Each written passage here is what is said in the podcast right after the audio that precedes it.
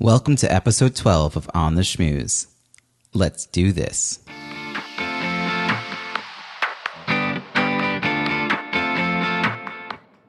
Welcome to On the Schmooze, the podcast that highlights talented people from different fields, explores how they built strong networks, and overcame challenges on their way to becoming successful leaders.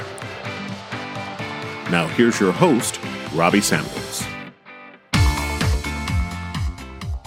Welcome back to On the Schmooze. Thank you so much for joining me. Last week, I had the pleasure of interviewing Rachel Heller. This week, you'll be hearing from me, your host. Every other week, I'll be offering my take on some aspect of networking and relationship building. These shorter podcast episodes will include practical tips and techniques you can put into practice right away. My hope is that insights from me and my guests will help you achieve the leadership position you're seeking, build and sustain your professional network, and find the work life balance that works best for you. This week, I'll be sharing an open letter to networking event hosts. It's my hope that they'll take these tips to heart when planning their next networking event. Visit On the Schmooze to download a transcript of today's episode for your files or to print and share with a networking event host you know. I'm sure you would agree that not all networking events are created equal. Too often, it feels like the decision to have a networking event is actually the result of deciding to not hire a speaker, and that's basically the end of the discussion. So, what should you do as the convener to enhance your guest's ability to make great connections at an event? Well, let's start with lighting. Maybe I'm starting to show my age, but I really appreciate it when a room is lit well enough that I can actually see my fellow guests. Dimly lit rooms may work great when you're trying to get everyone to dance, but if the purpose of the event is for guests to talk to each other, well, adjust the dimmer switch just a little bit. And then, of course, there's the question of how loud is the music? What? Can you repeat that? Have you ever left a networking event knowing you're going to wake up hoarse and feeling like you've been singing your heart out at a concert? Being able to see and hear fellow guests is a really basic need and, and one that many conveners seem to disregard in an attempt to have a more festive environment. It's important to define the purpose of the event and recognize it can't meet multiple goals and do them all well. So, if it's an after party that you want at the end of the conference, then clearly communicate that. If you expect your attendees to want to stick around keep chatting with each other and exchange business cards, well, plan the space accordingly. Speaking of conferences, let me share a few name tag tips. The first one being that the template for name tags should be decided well in advance the day they need to be printed. This is not a task to leave to a volunteer or intern to create last minute. Here are some of the mistakes that I've, I've seen over time. The organization or conference logo and graphics takes up like two thirds of the name tag. While branding is very important, it should not impede guests' ability to interact with each other. Limit logos or graphics to at most a third of the name tag, and you know consider leaving it off altogether. There are many other ways to communicate to attendees what event they're at. And then there's the font size, which is often too small and cannot easily be read from a few feet away. Guests should be able to spot a familiar name while walking through a crowd. Font size for first and last name will likely need to be different, with the emphasis being on making the first name easy to read. Well, what else would be helpful to include other than the guest name? Depending on the nature of the event, it may be most helpful to include city and state for a national conference, Twitter handle for a tech conference, or organization name and perhaps even staff title. This information would, of course, need to be collected as guests register. It would not be feasible or advisable to include all this information and still make it readable. So choose what would be most helpful to your guests. One of the worst mistakes I've seen is misspelling a person's name or not using their preferred nickname. This is critically important and when not done well can have a very negative effect on your guest's experience. It is crucial that you ask a guest to enter on the registration form exactly how they would like their name to appear on the name tag, which may be different than how they want to appear in like a sponsor listing, for example. Ideally, the remedy for fixing an incorrect or missing name tag at an event will not involve a Sharpie. Invest in a label printer to print on the spot name tag corrections that will look similar to the ones printed at the office.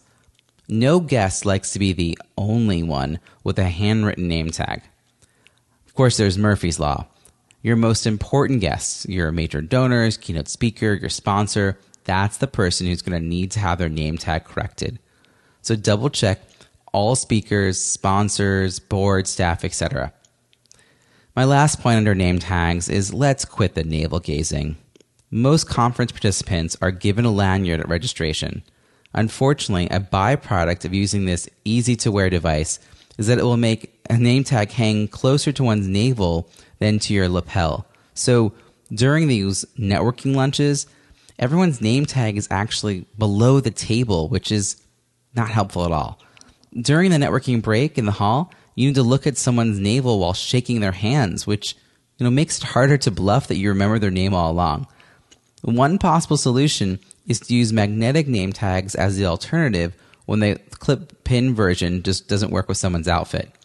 Also, have volunteers at registration who can help the attendees put their name tags on. Of course, the name tag goes on the right side, which is this part of your body that moves closer when you're shaking hands with someone, not the left side, which moves further away. You know, one of the things about having guests come in at registration and have those volunteers there is those volunteers can in some ways act as hosts. And I actually think that too often we don't have enough hosts at an event. And I don't mean host as in the person who books the space and orders the catering. The best places to meet people are warm and friendly. If regular attendees have a habit of gathering in a corner to talk to each other and only each other, well, then newcomers will not feel welcomed into the space. To counter this fairly natural effect, train your board, staff, and volunteers to be on the lookout for someone who's either a physical outlier, you know, your typical wallflower, or a demographic outlier, or someone who's older, younger, or a person of color in a mostly white space. Then go one step further and identify a small group of regulars and invite them to help create a welcoming space by doing the same thing. Your request to them is that for that first hour, they go out of their way to meet two or three people they don't already know. Give this group of regulars a title and a special name badge to help them feel more comfortable with their new role as a host. This is a great way to get more shy and or introverted regulars to feel more engaged in the room. These regulars will also feel more engaged with the organization and the retention will improve. So it's a win win for everybody. Sometimes you don't have any control over some aspects of your event, and, and one thing that comes to mind with that is space sometimes the number of people who RSVP and the number that show up is wildly out of sync. If a space is too crowded, it will restrict movement and diminish the guest experience. If it's too empty, the room will feel a bit like the beginning of a junior high school dance. Ask your host regulars to arrive 15 minutes early to be on hand to engage early arrivals who are most likely to be awkward and or nervous newcomers. As the event organizer, you are likely dealing with lots of last minute details around AV and catering or trying to get that banner hung. You just won't be able to give your full attention to those early rivals, and if left alone, they will likely just stand around awkwardly, not talking to each other. That's why it's so helpful to have your host regulars arrive a little early so they can be on hand to welcome these newcomers into the space. This small change will have a huge impact on their experience at your event. Logistically, if at all possible, set up the room so the bar is on the wall furthest from the entrance. This will naturally encourage guests to take up more of the room instead of blocking the entrance while hovering at the bar. Speaking of the bar, let's talk for a moment about catering. So, if this is a cocktail event that you're having and most guests are going to be standing, it would be ideal to only provide food that can be eaten in two bites. Serving filet mignon should be reserved for those seated events where fork and knife could be more easily employed. Sandwiches with those large puffy buns and an inch or two of filling, well, they're not very easy to consume while chatting at a cocktail event.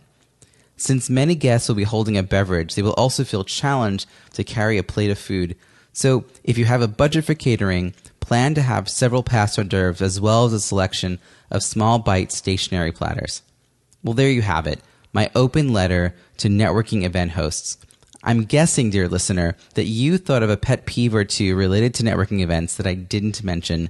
Don't keep that thought to yourself. Share it in the comments on the show notes. Visit ontheschmooze.com and look for episode 12. I believe, if carefully considered and thoughtfully executed, These six areas I covered today will make navigating networking events less stressful and lead to more connections, which is something that we all want. Thanks again for listening to this solo show of On the Schmooze. As a reminder, I'll have a transcript of this podcast available for download as an easy to print or save PDF in the show notes. Visit ontheschmooze.com and look for episode 12. I wanted to sincerely thank all of you who've already subscribed and left a rating and review on iTunes. I am so excited to share that this show has received 16 reviews since we launched nine weeks ago. By subscribing and leaving a rating review on iTunes, you're helping this podcast get discovered by more listeners. Will you subscribe and leave an honest rating and review? Include your Twitter handle in your review so I can give you a shout out. It's easy to find our iTunes page at itunes.ontheschmooze.com. That's schmooze, S C H M O O Z E. Thank you in advance and I look forward to connecting again next week for a longer episode where I'll be interviewing a talent professional about their untold stories of leadership and networking. We'll explore their career challenges, work life balance, and how they build strong professional networks on their way to becoming successful leaders. Until then, have a fantastic week.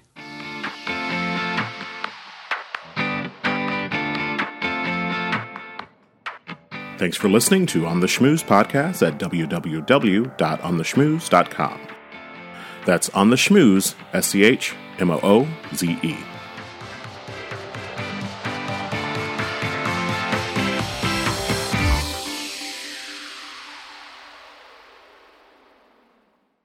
This podcast is heard along the Marketing Podcast Network. For more great marketing podcasts, visit marketingpodcasts.net.